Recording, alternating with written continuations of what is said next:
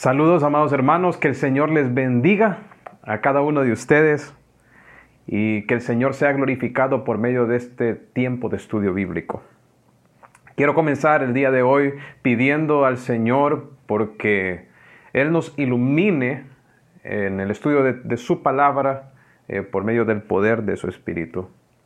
Oremos. Señor Padre Celestial, te doy gracias porque eh, nos concedes la bendición, el precioso privilegio de poder abrir tu palabra y estudiarla, poder conocer tu mente, tus propósitos, tu voluntad para nuestra vida. Gracias Señor por este estudio en la carta de segunda de Timoteo que nos anima a fortalecernos en ti para poder llevar a cabo la obra que tú nos has encomendado. Oro Señor que eh, nos concedas la gracia para poder comprender tu palabra, que me des la gracia a mí también para poder predicar tu palabra con fidelidad. Quiero rogarte, Señor, que puedas hablar a nuestros corazones, que puedas animarnos, que puedas confrontarnos, que puedas ayudarnos, Señor, a tener una visión eh, más clara de nuestro Señor Jesucristo. Padre, guíanos en este tiempo, ayúdanos, Señor. En el nombre de Jesús. Amén. Amén. La carta de segunda de Timoteo, hermanos, eh, fue escrita con el propósito de animar a Timoteo y por supuesto a nosotros también, para que cumpliera eh, su ministerio de manera fiel, valerosa y esforzada. Timoteo estaba pasando un momento difícil en su ministerio como pastor. Habían falsos maestros que se habían levantado en la iglesia y había pecado que se había proliferado entre los hermanos. Aparte de esto, también se había levantado una persecución del gobierno contra los cristianos. Timoteo tenía también la labor de confrontar eh, por lo tanto, eh, la mala doctrina, los falsos maestros y diferentes problemas que se estaban dando en la iglesia. Ante la fuerte oposición que estaba teniendo Timoteo, él empezó a flaquear.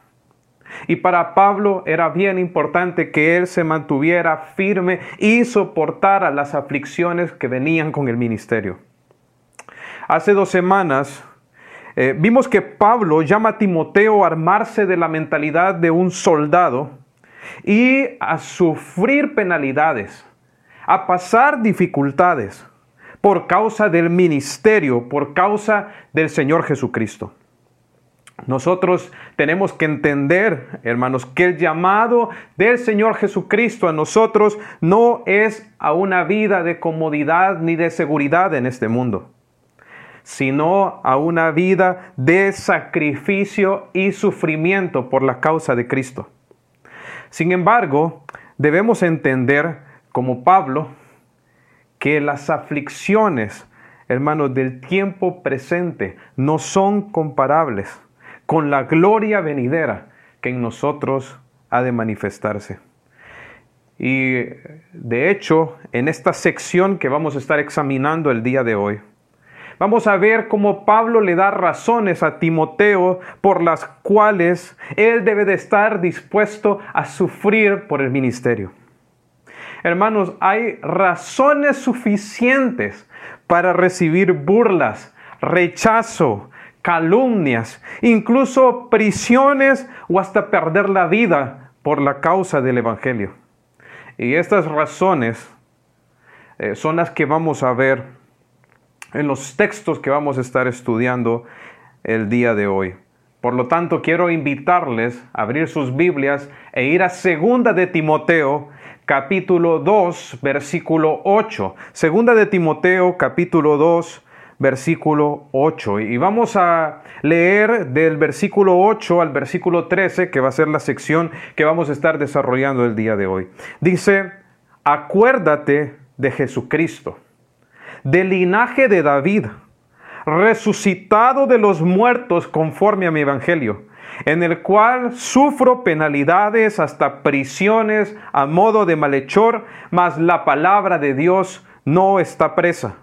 Por tanto, todo lo soporto por amor de los escogidos, para que ellos también obtengan la salvación que es en Cristo Jesús con gloria eterna palabra fiel es esta. Si somos muertos con Él, también viviremos con Él. Si sufrimos, también reinaremos con Él. Si le negaremos, Él también nos negará. Si fuéramos infieles, Él permanece fiel. Él no puede negarse a sí mismo.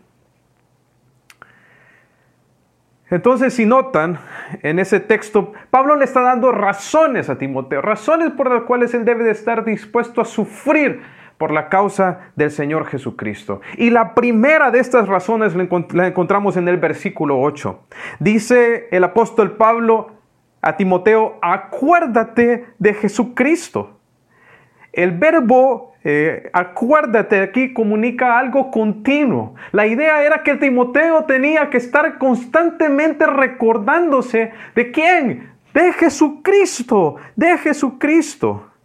Y, el nombre Jesucristo es un nombre compuesto, hermanos. Eh, por un lado, Jesús, que tiene que ver con que, él es, el Salvador, y Cristo, que Él es el Mesías, que Él es el Rey prometido, el ungido de Dios, el enviado para nuestra salvación, para nuestro rescate, para ser también nuestro gobernador y el gobernador de toda la creación. Entonces, Él es... Eh, a quien Timoteo tiene que tener presente todo el tiempo al hacer el ministerio.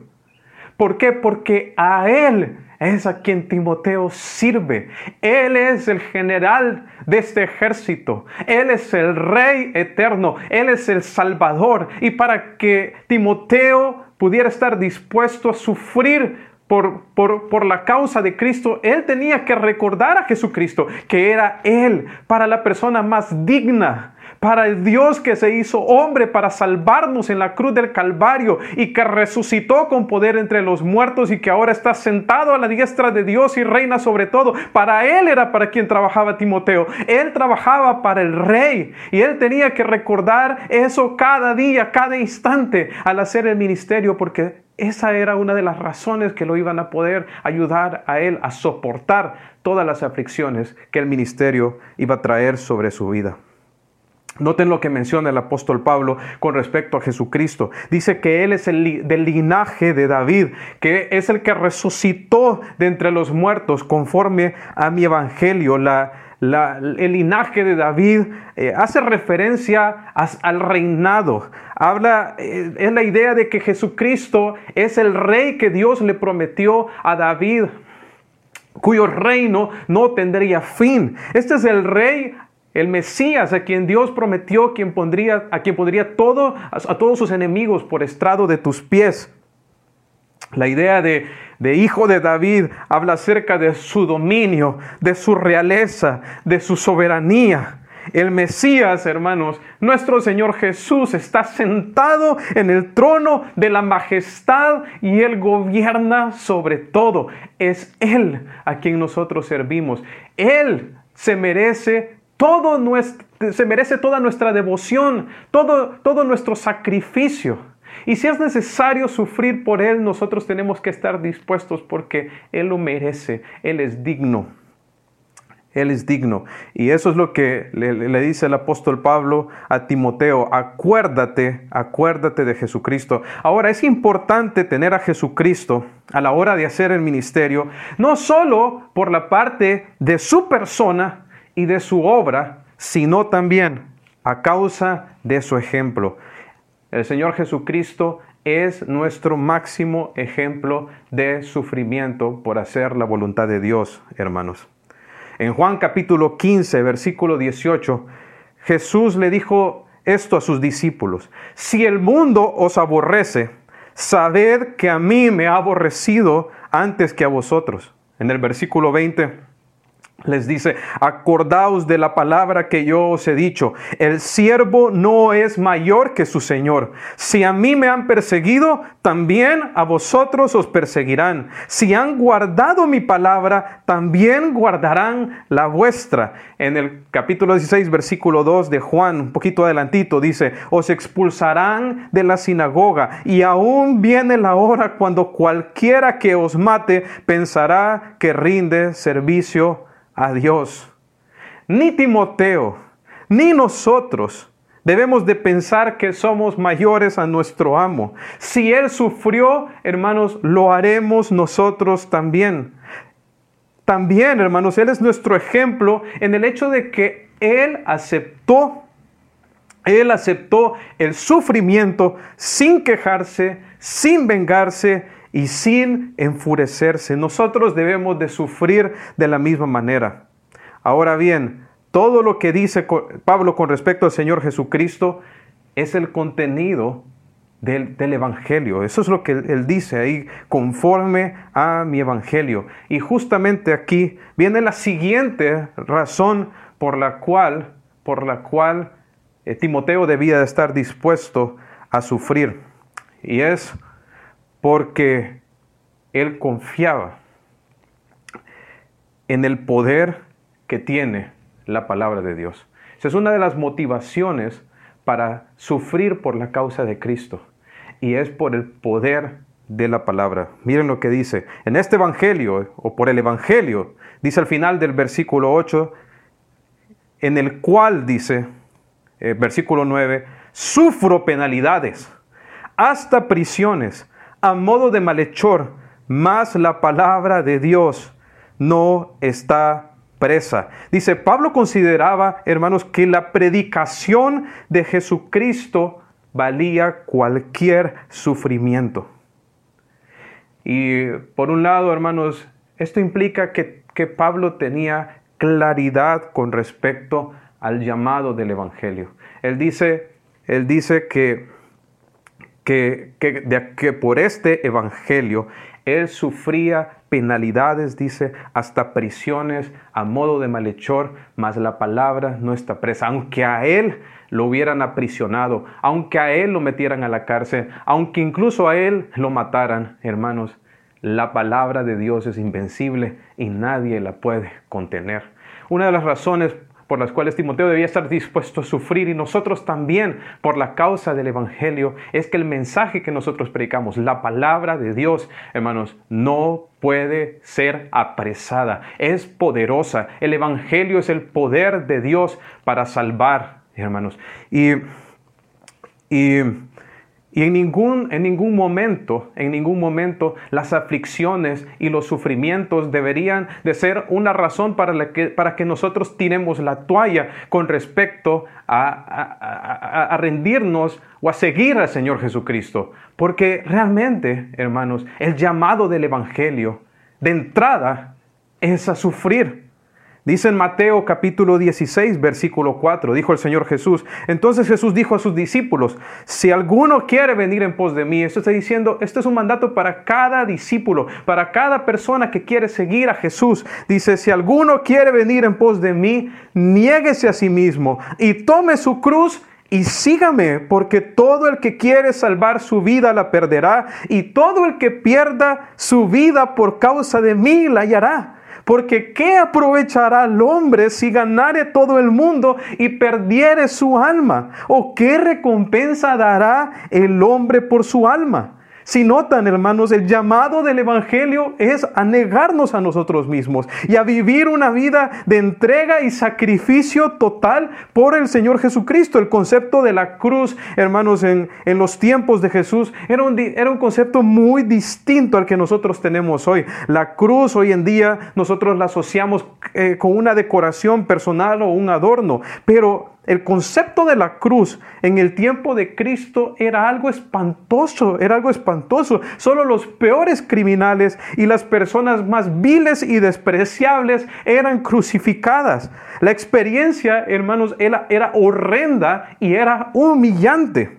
Sin embargo, este fue el llamado que Jesús le hizo a sus discípulos. Y esta es la ofensa de la cruz. Para ser discípulo del Señor Jesús nosotros debemos de negarnos a nosotros mismos. O sea, debemos rechazar lo que nosotros somos, rechazar nuestras ambiciones, nuestros anhelos, nuestras metas, nuestros sueños, porque reconocemos que somos pecadores y que toda nuestra vida está viciada por el pecado. Y debemos, por, por otro lado, debemos disponernos a hacer la burla, a hacer el menosprecio, a hacer la vergüenza y, y ser el objeto de ataque del mundo y que, incluso podría llevar a costarnos nuestra vida. para ganar la vida. Hay que perderla por causa de Cristo. Ese es el mensaje del Evangelio. Y este era el principio que el apóstol Pablo entendía muy bien. Por eso vemos en el versículo 9 que él dice que sufría por este evangelio penalidades, prisiones, dice, a modo de malhechor. Malhechor, hermano, significa criminal. Ah, así era como estaban llamando al apóstol Pablo. Ahora vale la pena señalar que, que, Pablo fue encarcelado por Nerón en una de las persecuciones más terribles que se desataron contra los cristianos. Nerón eh, quemó la ciudad de Roma porque era un constructor, él quería reconstruirla, y vino y culpó a los cristianos de haberla quemado, aprovechando que ya existía un descontento y un odio entre la población hacia ellos. Entonces Pablo estaba en la cárcel porque era considerado por los romanos como un criminal sin serlo. Sin embargo, noten lo que sigue, lo que dice el apóstol Pablo al final. Dice, sin embargo, la palabra de Dios no está presa. Pueden encarcelar al predicador, pero no pueden encarcelar la palabra. Por eso, hermanos, podemos predicar la palabra con toda confianza, sin temor y con denuedo, porque la palabra de Dios no está eso es lo que dice la palabra de Dios, la palabra que procede de Dios. Esa es la que nosotros tenemos en nuestras manos, nuestras Biblias, hermanos, inspirada, infalible, eterna, poderosa, que lleva a cabo el propósito de Dios y no puede ser detenida. Eso es lo que dice Isaías capítulo 55, versículo 11, cuando dice, así será la palabra que sale de mi boca, que no volverá a mí vacía, sino que hará lo que yo quiero y será prosperada en aquello para lo que la envié. Esa es la palabra de Dios, hermanos, que cumple los propósitos de Dios. La palabra es invencible, no puede ser contenida. Muchos han tratado de encarcelar la palabra de Dios. Muchos gobiernos han buscado quemar la, quemar la mayor cantidad de Biblias posibles, han prohibido su distribución, han tratado de detener a los creyentes de predicarla. En China, por ejemplo, durante la revolución cultural de los comunistas, ellos se por destruir todo rastro del cristianismo, quemaron Biblias, encarcelaron, torturaron y mataron a los creyentes. Aún están haciendo eso al día de hoy, pero se cree que habían como 700 mil creyentes en aquel entonces y ahora se cree que hay entre, entre 70 y 100 millones de cristianos en la China. En medio de intensa persecución, hermanos, la iglesia creció. ¿Por qué? Porque la palabra de Dios no está presa. Varios emperadores romanos, gobernantes, a lo largo de la historia han tratado de detener el cristianismo, pero entre más persiguen a la iglesia, entre más encarcelan, torturan y asesinan a los creyentes, más se multiplican. La palabra de Dios no está presa. La iglesia ha padecido, los apóstoles padecieron, nuestro Señor Jesús padeció, los profetas padecieron. ¿Qué nos hace pensar a nosotros, hermanos, que nosotros no vamos a padecer? El único que no padece por la causa de Cristo es aquel que está pensando en sí mismo y en su autopreservación, el que se ama más a sí mismo de lo que ama a Cristo. No nos debe de importar lo que nos pase a nosotros, el ministerio de la palabra, de llevar el Evangelio, eso es lo que importa. La palabra de Dios no está presa. Ahora, pero hay más razones, llevamos, llevamos dos ¿verdad? Es uno porque Jesucristo es digno, porque lo merece, y segundo porque la palabra de Dios es invencible, no está presa, es poderosa. Ahora, miren lo que dice en el versículo 10. Por tanto, dice, todo lo soporto, dice el apóstol Pablo, por amor a los escogidos, para que ellos también obtengan la salvación que es en Cristo Jesús con gloria eterna, con gloria eterna. Y el verbo soportar aquí, hermanos, es un verbo continuo, es un presente continuo. Y la idea es que, que Pablo está comunicando es que él se mantiene soportando todo. ¿Qué es ese todo? Son persecuciones, privaciones, dificultades, cárceles, etc. Ahora, ¿por qué? ¿Por qué el apóstol Pablo estaba dispuesto a soportar continuamente todo este tipo de cosas? Dice, por amor a los escogidos por amor a los escogidos, para que ellos también obtengan la salvación que es en Cristo Jesús con gloria eterna. ¿Quiénes son los escogidos? Son las personas que Dios, antes de la fundación del mundo, Él escogió para la salvación. Ahora, esas personas, hermanos, necesitan escuchar el Evangelio. Dios tiene definido, determinado ¿Quiénes son las personas que van a ser salvas? Y Él es quien las salva. Él es quien es el Señor, el Señor Jesucristo quien atrae a las personas, o mejor dicho, el Padre quien atrae a las personas al Señor Jesucristo. Ahora Dios en su misericordia y en su amor, hermanos, nos ha concedido a nosotros el privilegio de participar siendo emisarios, llevando este mensaje a otros. Hermanos, ¿Qué meta puede ser superior en la vida que predicar el Evangelio y ver personas venir a Cristo? ¿Qué meta, qué aspiración puede ser mejor que esta? Saben, las personas, las personas que llegan a ser salvas, llegan a ser salvas porque son escogidas pero Dios utiliza siervos fieles para que estas personas que Él ha escogido escuchen el Evangelio y se rindan al Evangelio. Eso es lo que está diciendo aquí. El hecho que una persona sea escogida no significa automáticamente que ya tiene la salvación. Necesita que un siervo fiel vaya y le hable acerca del Evangelio. Y el Evangelio, el Evangelio, por obra del Espíritu Santo, va a llevar a cabo la obra de regeneración, de santificación, de purificación en la vida de la persona. Y ahora, sin embargo, si pueden ver, es a través de instrumentos, es a través de personas que se han rendido al Señor, que están dispuestas a sufrir, que el Evangelio, que el Evangelio avanza.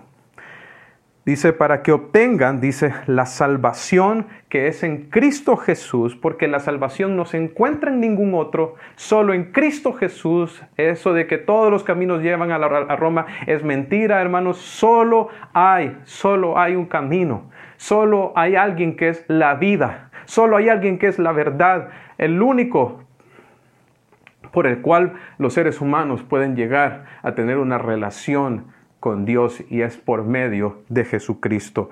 Y dice con gloria eterna, porque eso es justamente lo que Jesucristo da a los que vienen a Él arrepentidos y con fe, les concede vida eterna y la promesa de que un día van a contemplar su gloria y van a reinar con Él en el cielo. Ahora, esa es la tercera razón. Ahora vamos a ver la cuarta. La, la cuarta está contenida en el versículo 11 al versículo 13 dice el apóstol Pablo, palabra fiel es esta. Si somos muertos con Él, también viviremos con Él. Si sufrimos, también reinaremos con Él. Si le negaremos, Él también nos negará. Si fuéramos infieles, Él permanece fiel. Él no puede negarse a sí mismo. La última razón eh, que el apóstol Pablo le da a Timoteo para que él esté dispuesto a sufrir por, por, el, Señor Jesucristo es por la recompensa, la recompensa de eh, un ministerio fiel, de una vida fiel al Señor y su obra. Dice el apóstol Pablo, palabra fiel palabra fiel es esta. Y cuando Pablo dice palabra fiel aquí, está haciendo referencia a un credo generalizado adoptado con los creyentes. En otras palabras, está hablando acerca de verdades que los creyentes reconocían como aspectos fundamentales de su fe. O sea, estamos hablando acerca de, una palabra, hermanos, que era que, todos los cristianos consideraban como algo digno, digno de confianza. Esta es la verdad de Dios. Esta, aquí está contenido una realidad de nuestra fe, del Evangelio. Eso es lo que significa palabra fiel. Ahora noten en qué consiste esa palabra fiel. Dice, si somos muertos con Él, también viviremos con Él. Si sufrimos, también reinaremos con Él. Si le negaremos, también Él nos negará. Entonces, noten qué es lo que está diciendo aquí. Lo primero es que si somos muertos con Él, dice, viviremos con Él. Esa es la promesa del Señor. Y, y esto hace referencia eh, hermanos, a las personas que mueran habiendo sido fieles a Cristo. Y particular aquí, y particularmente aquí el énfasis está en, incluso morir por la causa de Cristo, experimentar el martirio por la causa de Cristo. Eh, ahora, eh, si una persona, hermanos, muere por dar testimonio fiel del Señor Jesucristo hasta el final, ciertamente ha dado evidencia de que tiene vida eterna y que estarás con el Señor Jesucristo por siempre. Eso es lo que dice ahí. ¿Cuál es la promesa? Si somos muertos con Él, viviremos con Él, viviremos con Él.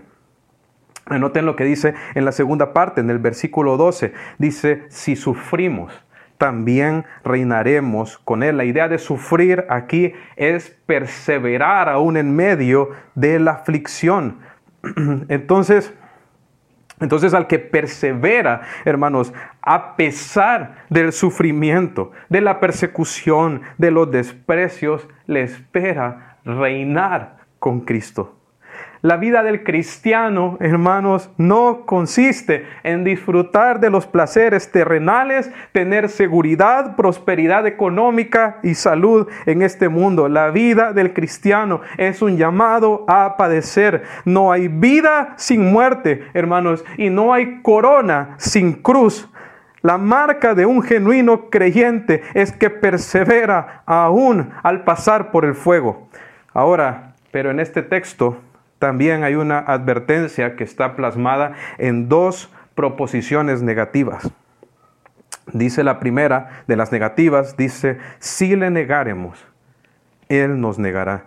Negar a Cristo aquí implica en mantenerse en un estado de negación constante. No, no, no se refiere a negar a Cristo como lo hizo Pedro, ¿verdad? Pedro eh, negó antes de que cantara el gallo tres veces al Señor Jesús. Sin embargo, después lloró amargamente, se arrepintió, el Señor lo restauró y él siguió adelante y se convirtió en un hombre fiel que dio su vida, siendo, fue crucificado al revés por los romanos por la causa del Señor Jesucristo. No se está refiriendo a negar en ese, en ese sentido, está refiriéndose a algo continuo, a mantenerse en un estado de negación. Esta palabra negar aquí tiene, significa literalmente rechazar. Es que es que una persona confiese o diga que es cristiano, que es un hijo de Dios, ¿verdad? Que ha confiado en Cristo, pero al venir la persecución, al venir las pruebas, al venir la dificultad, él niega, rechaza a Cristo y se mantiene en ese estado. Esto es similar a lo que el Señor Jesús dice en Mateo 10:32, cuando dice, a cualquiera pues que me confiese delante de los hombres, yo también le confesaré delante de mi Padre que está en los cielos. Está hablando acerca de tener de una confesión genuina una, una conversión también genuina al Señor Jesucristo. Y una conversión genuina, hermanos, persevera aún en medio de las pruebas y se mantiene fiel a Jesucristo. Hasta, y la persona se mantiene fiel al Señor Jesucristo hasta el final. Ahora, la siguiente parte es, es, semejante, está conectada, dice, si somos infieles. Y la palabra infiel aquí es apistos, es fe, y apistos implica que no tiene fe, o sea que está hablando acerca de ser incrédulo. Dice, si somos incrédulos, eh, si somos incrédulos, podríamos decir aquí, Él permanece fiel, Él no puede Él no puede negarse a sí mismo. Nuevamente, aquí la, idea de incrédulo es alguien que permanece en un estado de incredulidad.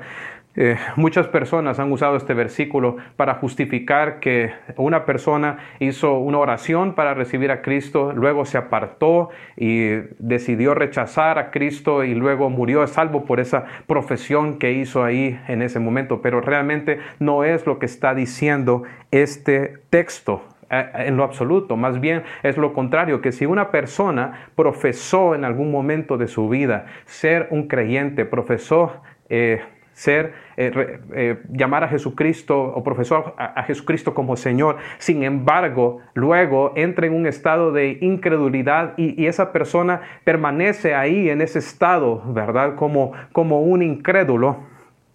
Lo que, lo, que, lo que dice el texto es que, que el Señor permanece fiel y que Él no puede negarse a sí mismo. ¿Fiel en qué aspecto? Fiel en darle el castigo y la consecuencia que Dios ha determinado para todos aquellos que le rechazan. En Juan capítulo 3, versículo 18 dice, el que en él cree no es condenado, pero el que no cree ya ha sido condenado porque no ha creído en el nombre del unigénito Hijo de Dios. Hermanos, las pruebas siempre revelan si nosotros somos genuinos creyentes. Y si ante el fuego, ante la presión, ante la dificultad, ante las persecuciones, nosotros le damos la espalda a Jesucristo, decidimos no creer más en Él, decidimos rechazarlo, rechazarlo, no podemos pensar que somos verdaderos creyentes. Realmente eso lo que revela es que no lo éramos, que no éramos genuinos creyentes. Hermano, es una marca de un verdadero creyente, es que persevera, es que permanece, ¿verdad? Y por, esa, y por, y por el hecho de que es un verdadero creyente y persevera en el Señor Jesucristo por causa de la misma obra de Cristo en su vida, entonces va a recibir también la recompensa que el Señor ha prometido para los que le aman, para los que le sirven, para los que le son fieles. Vida eterna, hermanos, y reinar al lado de nuestro Señor Jesucristo. Entonces, hermanos, a la luz de la dignidad de nuestro Señor Jesucristo, del poder de su palabra, del fruto que trae el ministerio de la palabra que es la salvación de las personas y a la luz de la futura recompensa que el Señor ha preparado para sus hijos, dispongámonos para sufrir, hermanos, por la causa de nuestro Señor Jesucristo, por llevar el Evangelio y por hacer su voluntad. Vamos a orar. Señor Padre Celestial, gracias por el desafío que nos da tu palabra. Gracias porque tu palabra nos anima, nos fortalece, nos nos, eh, nos llena, Señor, ah, para que nosotros podamos llevar a cabo la obra que tú nos has encomendado.